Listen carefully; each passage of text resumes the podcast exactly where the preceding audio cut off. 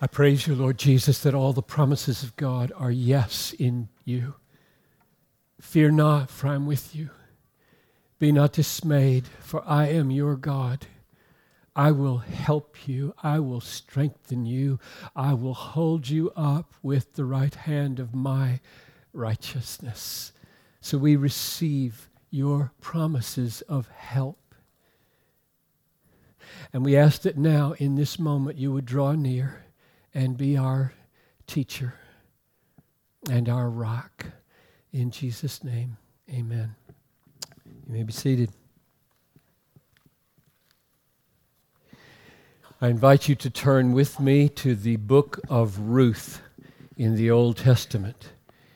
And if you're not sure where it is, it's Genesis, Exodus, Leviticus, Numbers, Deuteronomy, Joshua, Judges, Ruth. Well, there it is, tucked away at the end of the book of Judges for a reason. And the reason the book is positioned at the end of the book of Judges is because the first verse of Ruth tells us that it takes place during the time of the judges, hence the position in the Bible. In fact, it might help, before I read part of it, for you to notice the last verse of the book of Judges, which is the next verse before the first verse of Ruth. You see that? The last verse in the book of Judges is this: "In those days there was no king in Israel, and everyone did what was right in his own eyes." That's a summary of the book of Judges and a summary of the time of the judges. Namely, it was a very dark time. It was a time of moral collapse. It was a time of human autonomy, with everybody deciding for themselves what they would do, with no king to draw them into line. And it was one of the darkest seasons in the history of Israel, and that is the setting for this beautiful book of Ruth. So let's read the first chapter of the book of Ruth. I'd love to read it all, but that would take too much of our time. First chapter. "In the days when the judges," so you see the reference, "in the days when the judges ruled, there was a famine in the land. And a man of Bethlehem in Judah went to sojourn in the country of Moab, he and his wife and his two sons. The name of the man was Elimelech, and the name of his wife was Naomi. And the sons' names were Mahlon and Chilion. They were Ephrathites from Bethlehem in Judah. They went into the country of Moab and remained there. But Elimelech, the husband of Naomi, died, and she was left with her two sons. These took Moabite wives. The name of the one was Orpah, the name of the other, Ruth. They lived there about ten years, and both Mahlon and Chilion died, so that the woman was left without her two sons and her husband. Then she rose with her daughters-in-law to return from the country of Moab, for she had heard that the fields of Moab, in the fields of Moab, that the Lord had visited his people and given them food. So she set out from the place where she was with her two daughters-in-law, and they went on the way to return to the land of Judah. But Naomi said to her two daughters-in-law, 'Go, return each of you to her mother's house. May the Lord deal with you kindly, as you have dealt with the dead and with me. The Lord grant that you may find rest, each of you, in the house of her husband.' Then she kissed them, and they lifted up their voices and wept. And they said to her, 'No, We will return with you to your people. But Naomi said, turn back, my daughters. Why will you go with me? Have I not? Have I, have I yet sons in the womb that they may become your husbands? Turn back, my daughters. Go your way, for I am too old to have a husband. If I should say, I have hope, then even if I should have a husband this night and should bear sons, would you therefore wait till they were grown? Would you therefore refrain from marrying? No, my daughters, for it is exceedingly bitter to me for your sake that the Lord has gone out against me. Then they lifted up their voices and wept again, and Orpah kissed her mother-in-law, but Ruth clung to her. And she said, see, your sister-in-law has gone back to her people and to her gods. Return after your sister and your sister-in-law. But Ruth said, do not urge me to leave you or to return from following you. For where you go, I will go, and where you lodge, I will lodge. Your people will be my people, and your God will be my God. Where you die, I will die, and there I will be buried. May the Lord do so to me, and more also, if anything but death separates me from you. And then Naomi saw that she was determined to go with her. She said no more. So the two of them went on until they came to Bethlehem. And when they came to Bethlehem, the whole town was stirred because of them. And the women said, is this Naomi? She said to them, do not call me Naomi, which in Hebrew means pleasant. Call me Mara, which means bitter. Do not call me Naomi. Call me Mara, for the Almighty has dealt very bitterly with me. I went away full, and the Lord has brought me back empty. Why call me Naomi when the Lord has testified against me, and the Almighty has brought calamity upon me? So Naomi returned, and Ruth, the Moabite, her daughter-in-law, with her, who returned from the country of Moab, and they came to Bethlehem at the beginning of the barley harvest. Before I pray and ask for the Lord's help in applying this text to your situation, let me first thank the elders for trusting me with this raw and vulnerable moment in the life of your church.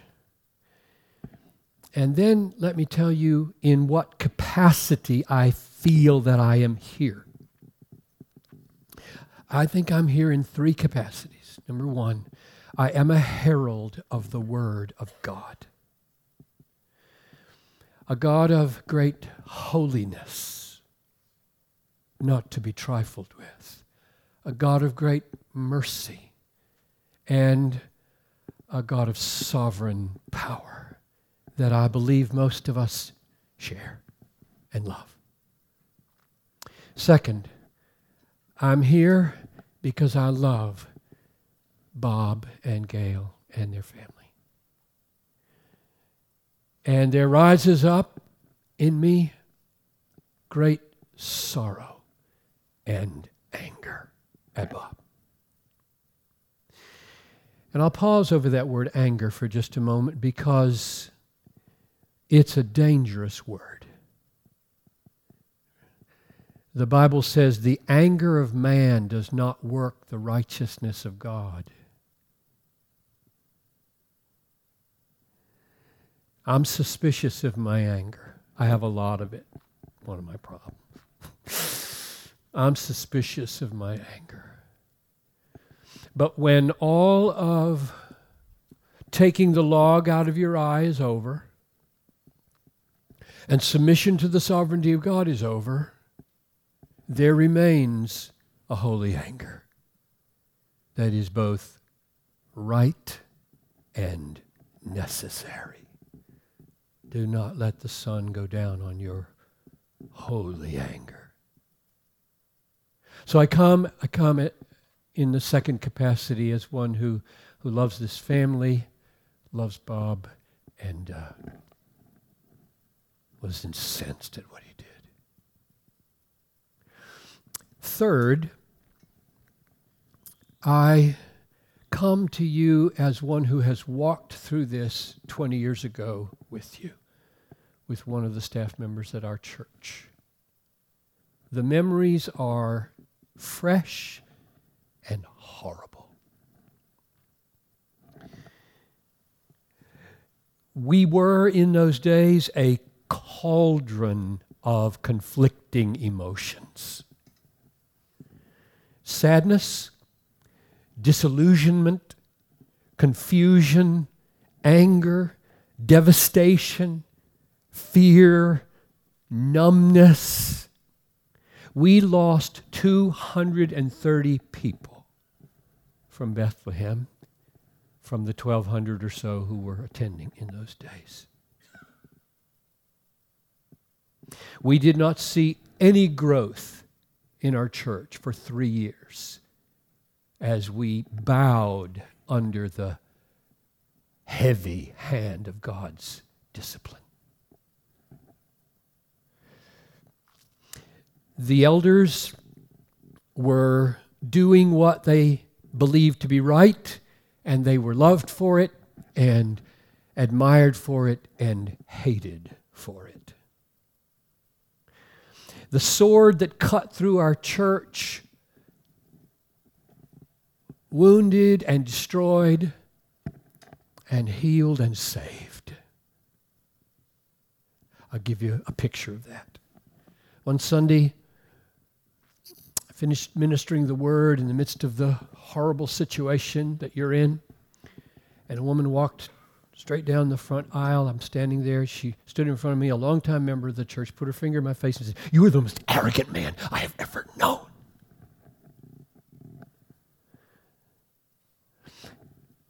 Then there was a single mom who, on the night when we, as elders, lined up and presented our disciplinary plan for the pastor, it was ice in the air. You could have cut it. The people were not on the same page with regard to what should be done. So here's this single mom who's visiting the church for the first time. She had no idea what she was walking into. She had a thirteen-year-old daughter with her. She told me this later. And she said to me later, "My daughter was sitting there trembling through the whole service. She'd never seen anything like this." And she said to her mom when she got home, "I want to go back there. That was real." The sword was cutting in two directions.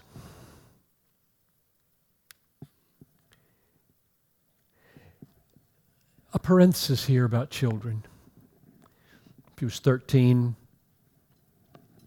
most thirteen-year-olds can get these things. But what about the five-year-olds? What about the seven-year-olds, the eight-year-olds? How are you doing this in your family? I want to encourage you to do something. Don't miss this opportunity. It is not what you wanted. It is horrible. This is not the way kids should experience things. They have. They do. Now what are you going to do? And I want to encourage you to get down at their level, look them right in the eye at home, and teach them massively important things they'll never forget because of this moment. Teach them. Teach them. Teach them the power of sin like they've never tasted it. Teach them the sacredness of marriage with illustrations. Teach them the gift and effort of self-control and how they relate. Teach them the qualifications of eldership and why consequences follow. and teach them, perhaps the most complex of all, the difference between forgiveness and trust, and the necessity at times of looking into a man's face and saying, I forgive you, and I do not trust you.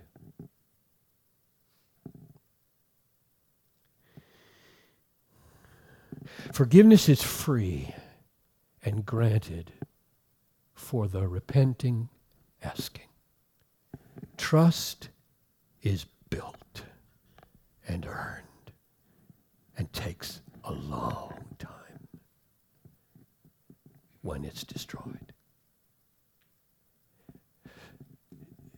You, you have a babysitter and suddenly find out the babysitter's been stealing, or worse, abusing your kids.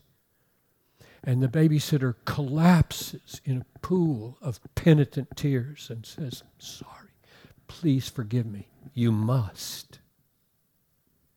But you don't have to hire her again, and you shouldn't. Trust, this is hard. This the kids have to begin to grasp. I want to go back there. It was real. It was real. It was horrible real. Let's pray. Father, that's who I am, coming here, a herald of the word, a friend of the family and the church, and a, a chastened pastor, a chastened pastor who would not presume to think, won't happen under my watch. So God, help us right now. We want to hear your word, not a pastor's opinions. So come and speak, I pray. In Jesus' name, amen. The story of Ruth is taking place in a horrible time. Everyone is doing what is right in his own eyes. And I want us to get the big picture before we look at these amazing details. So to get the big picture in Ruth, let's look at the last verse of the book. Chapter four, verse twenty-two goes like this at the end. Obed fathered Jesse, and Jesse fathered David. End of book. What's that about? Well, Obed is the son of Ruth, who was not going to have any children. She'd been childless for ten years of marriage, didn't know that a Boaz, Redeemer, kinsman existed. She's just heading into black darkness of future with Naomi.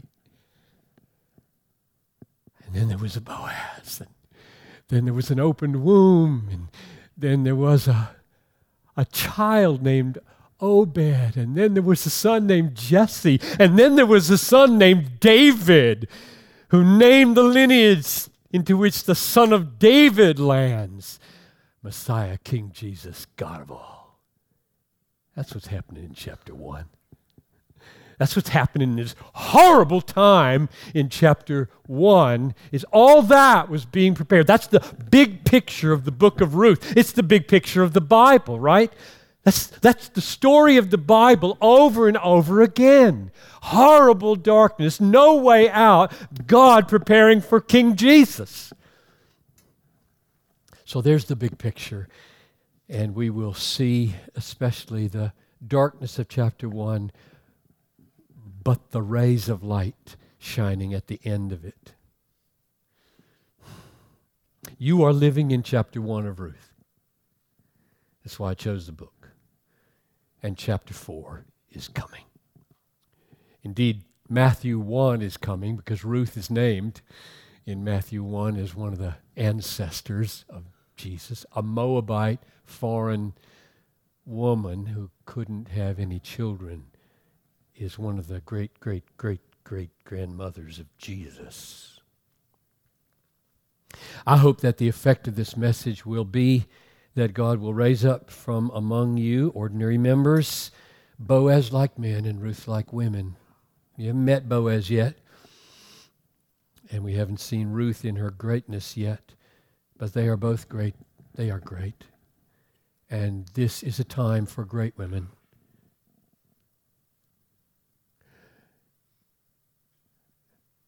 The women, perhaps, who feel the most violated, the most vulnerable. This is a time for great women, great strong women. Like Ruth, you'll see her in just a minute. And men, Boaz dealt with her so carefully, so gently, so discreetly, so uprightly. He did. This is a great book with a great woman and a great man leading to a great future. So that's what I'd like to see happen. Women and men raised up like that. Verses one to five is all about the misery of Naomi. There's a famine. That's where it starts. A famine. So the first thing is she and her family, Elimelech and the boys, don't have enough food. And so they solve that problem by moving away. Now, Naomi knows beyond the shadow of a doubt where famines come from. They come from God.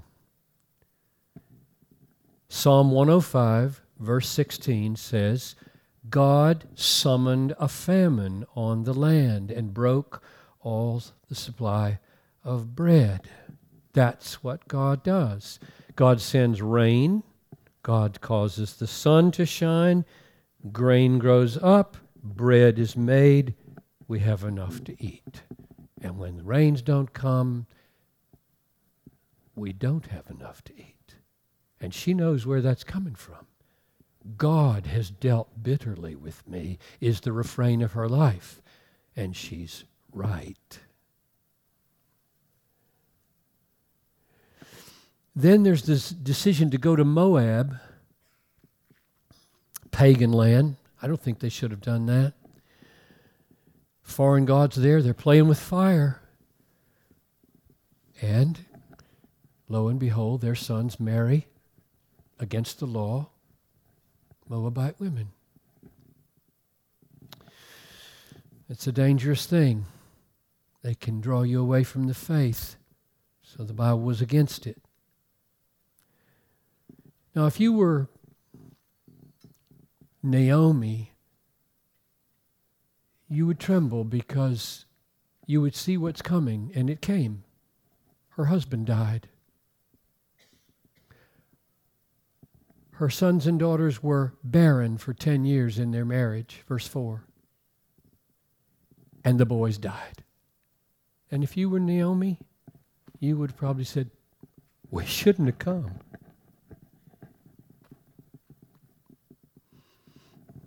Famine, move to pagan Moab, death of her husband, marriage of her sons to foreign women, two barren marriages, death of her sons. That's a lot of blows. So you, quite apart from the situation at Redeemer, may have felt already, this is my life. Blow after blow after blow after blow. How many can there be? Naomi surely must have thought and said very clearly, the Lord has dealt bitterly with me, and she's right. Verse six, what's going to happen next? The Lord has visited his people and given them food. She hears that in the field. A rumor has it that the famine is lifted. Judah has food again. The Lord gave, the Lord took away, the Lord is giving again. And so she decides to return to Judah with her two daughters-in-law, Ruth and Orpah. And then in verses eight to thirteen, evidently, for some reason, changes her mind while they're on the way and tries to persuade them to go home. Verse eleven, Naomi said, turn back, my daughters. Why will you go with me? Have I yet sons in my womb that they may become your husbands? Turn back, my daughters. Go your way, for I am too old to have a husband. Now, that wouldn't make any sense at all unless you know a custom in the Old Testament that uh, if a, a brother who's married dies, the brother of that brother can marry the remaining wife and raise up s- children and seed to the name of that brother. And that was a sacrificial thing that brothers would do to preserve the, the name and the lineage of his dead brother.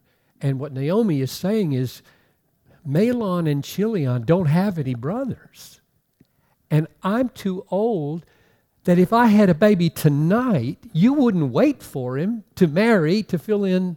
And therefore, if you're committed to their name, you're committed to widowhood and childlessness for the rest of your life. So go home and turn it around and find another husband. It won't work to go with me. It doesn't work that way in Israel.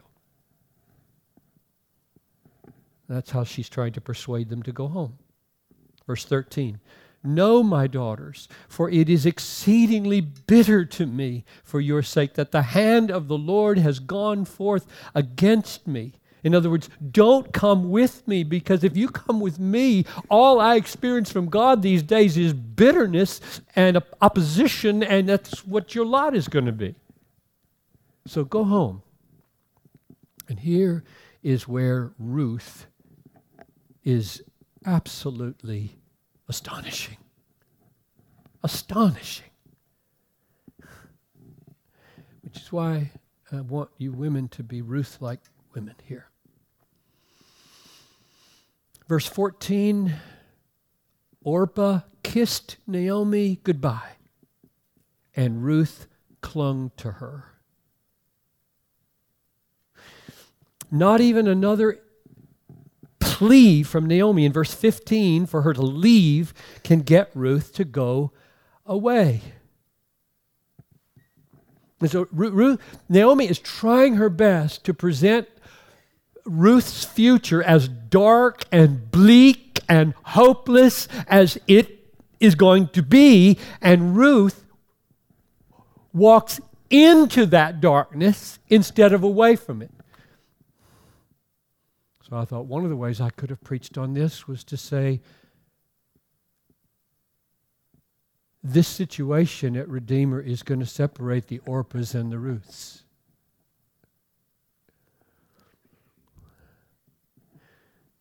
Orpah, when she heard a description of what a future with Naomi and with the God of Israel would mean, left. It's too dark. It's too bleak. It's too too much bitterness, too much trouble. And Ruth stared into that darkness and said, I'm there. I'm going. That's weird. That's wonderful. That's beautiful. That's strange. That, that requires some remarkable explanation. So let's read Ruth's words, verses sixteen and seventeen. Entreat me not to leave you, Naomi, entreat me not to leave you. That's the old-fashioned word, entreat. Or return from following you, for where you go, I will go, and where you lodge, I will lodge. Your people will be my people, and your God will be my God, and where you die, I will die, and there I will be buried. May the Lord do so to me, and more also, if even death parts me from you. This is astonishing. This is an astonishing commitment. What does it mean for Ruth to go with Naomi? Number one, it means leaving her own family and land. So she probably had an extended family in Moab, and, and she's going to walk away from that family. Number two, it means a life of widowhood and childlessness. Neither of them knows anything about Boaz. Boaz is not on the scene yet. God knows Boaz. They don't. So as far as she knows, no children, no marriage. I'm just with my mother-in-law. Three, it means going to an unknown land, new people, new customs, new language. And here's the one that amazes me. It means that her commitment to her mother is stronger than marriage. You see that? Because she says, verse seventeen, where you die, I will die, and there be buried. You'd never say that to a husband. Till death do us part. Not, if you die in Minneapolis and I'm forty, I'm staying and dying in Minneapolis. No way would I promise that to my wife or anybody. What is that? She's, she is saying, if you're twenty years older than I am, you die at sixty, I'm forty, I'm not going home. I'm going to die and be buried right beside you, Naomi. That's amazing. That is amazing. Where'd that come from? What, what is going on here? And surely the most amazing commitment is in verse sixteen. Your God will be my God. Your God will be my God. Now, you do realize how Naomi has only painted a bleak picture of being a friend of God. Verse thirteen, the hand of the Lord has gone forth against me. He has dealt bitterly with me. I mean, is that the way you witness to people, to try to win them to Jesus? Come to Jesus. He deals bitterly with his children. He goes forth against them. He strikes blows to their churches and their marriages.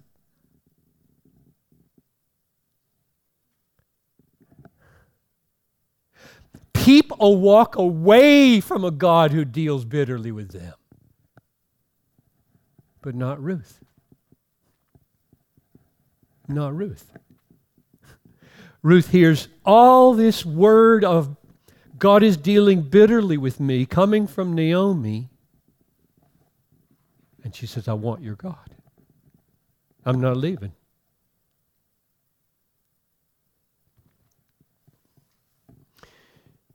Redeemer is walking through the bitter providence of chapter one, and this will separate the Orpahs from the Ruths. She has seen something glorious in this God that she cannot walk away from. We don't know how she saw it. Could have been ten years with Chilion. Maybe he was a good man, wonderful man, knew God. I don't know. But she knew God now. And she's saying to Naomi, I'm not leaving your God. The God of Israel is my God. Your covenant God, my God. I'm staying right there with your God. After you're dead, I'm with your God in your land with his people. That's who I am. That's my new identity. That's amazing in the light of all the bitterness that Naomi spoke of and experienced. So they return. Verse nineteen, they return to Bethlehem. Isn't that amazing that Bethlehem is where they go? Bethlehem. Town of horror, town of hope. Right? The Son of God, the Savior of the world, is born in Bethlehem, and Herod cuts down all the kids in Bethlehem. This is a,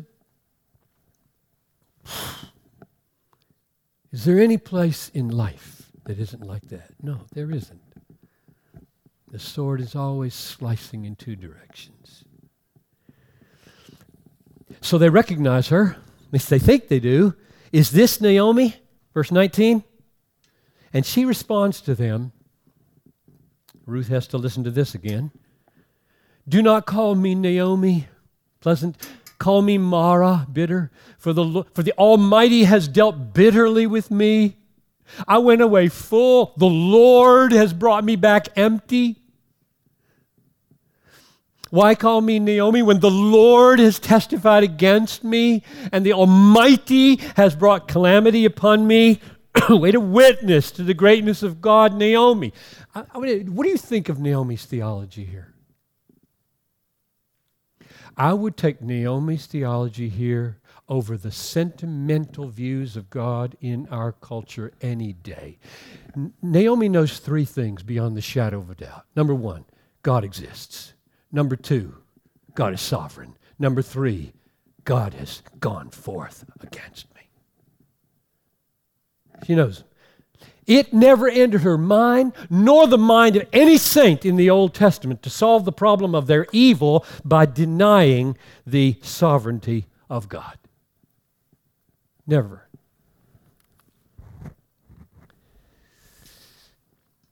God exists, God is sovereign, and God brought the famine, God took my husband, God took my sons, God made the women barren, and God has brought me back empty. That's all true. What's her problem? She has a problem. She's wrong about coming back empty. What happens when you when your life is just burdened with one burden after the other, wave after wave after wave of bitter providences crash over your life, what happens is you can't see anymore.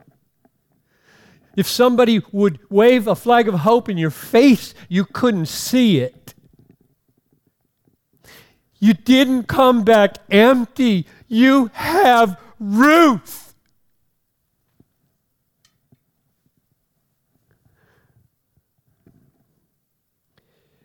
You're not empty. She's also forgetting her Bible, like the story of Joseph, Genesis thirty-seven to fifty, one of my favorite stories in the Bible. Go to it over and over again because I feel like I just live between his being sold into slavery and his becoming the vice president of Egypt. Took about thirteen years. thirteen years or so for him to be ripped off by his brothers, sold as a slave, lied about and cheated by Potiphar, who accused him of sleeping with his wife when she's setting that up, and it didn't happen. And then he gets thrown into prison for two more years. At any point along the way, Joseph could have rightly said, "The Lord has dealt bitterly with me." But evidently, Joseph held his peace and waited. Thirteen years of inexplicable abuse. And then he becomes the vice president of Egypt and saves the sons of Jacob that sold him into slavery by feeding them. That's what Naomi has forgotten. She's forgotten those stories and how God works in the world. All she can see is, I came back empty. I came back empty. I once had a husband. I once had sons. She's right to believe in the sovereignty of God, and she's wrong to be blind to the signs of his merciful purposes, signs like Ruth. And signs like this, look at verse twenty-two.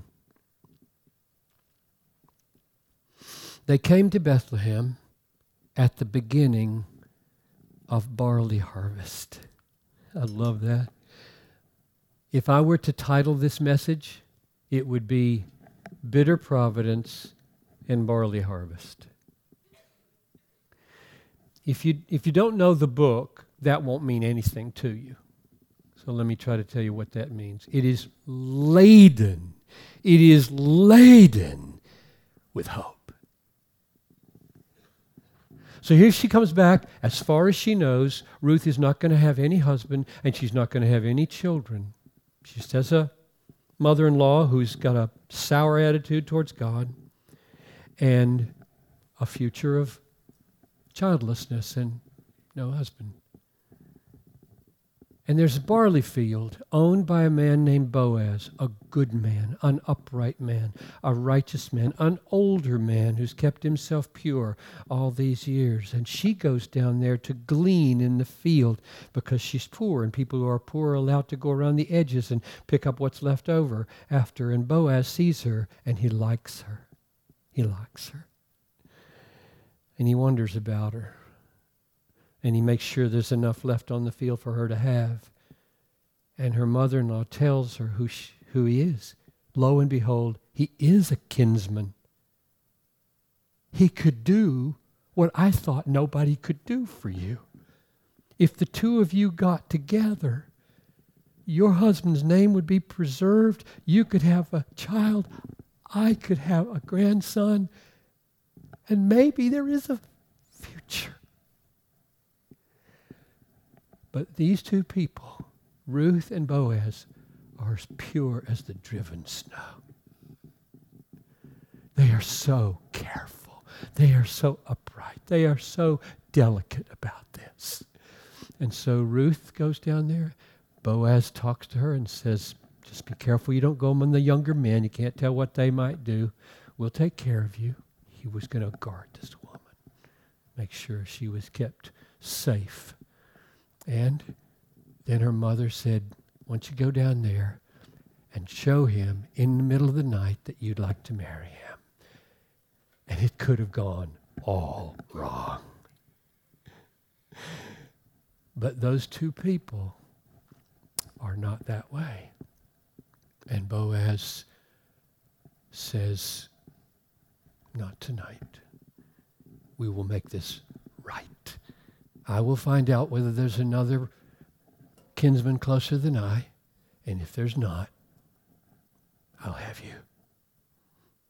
Old as I am, young as you are, Moabite though you be. Turns out the other kinsman who was closer didn't want Ruth, and so Boaz married Ruth, and God opened her womb after ten years of childlessness, and they had Obed, who bore Jesse, who bore David, who bore Jesus, so to speak. Don't be blind when mercy drops around you are falling in the desert of these days. She couldn't see the mercy drops. She couldn't make any sense out of Ruth. She didn't know what it means that it's barley harvest. These stories are in the Bible so that you won't make that mistake. Judge not the Lord, we sang this, judge not the Lord by feeble sense, but trust him for his grace. Behind a frowning providence, he hides a smiling face. Blind unbelief is sure to err and scan his work right now in Redeemer, scan his work in vain. God is his own interpreter. He will make it plain. I said to the uh, pastors and elders before the first services, we were chatting, I said, my, my main word, and there are many words, is don't rush this pain. Don't rush this sorrow. Don't rush this brokenness. Don't heal this lightly.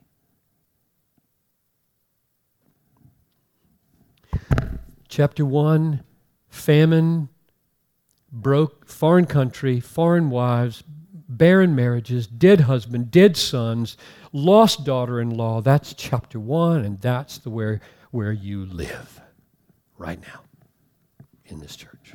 That's chapter one. And it is barley harvest. It is. And those who have eyes to see can see it. I can see it. I can see it three, four, five, six, seven years from now. A mighty church. Mighty in the Spirit. Mighty in the Word of God. Mighty in salvation. So, I have no idea in God's providence how long God may keep you in chapter one.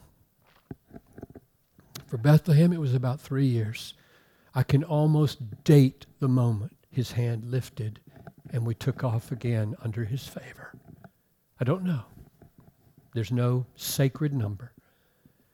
I just know that however long he has you in chapter one, doing the necessary painful work, don't begrudge him. S- say if you have to, the Lord has dealt bitterly with us. Naomi said it, it was true. Say that. But don't say it to the expense of not even seeing Ruth, not even seeing the barley harvest coming into ear. Don't, don't say it to the exclusion of your confidence in the sovereignty of God.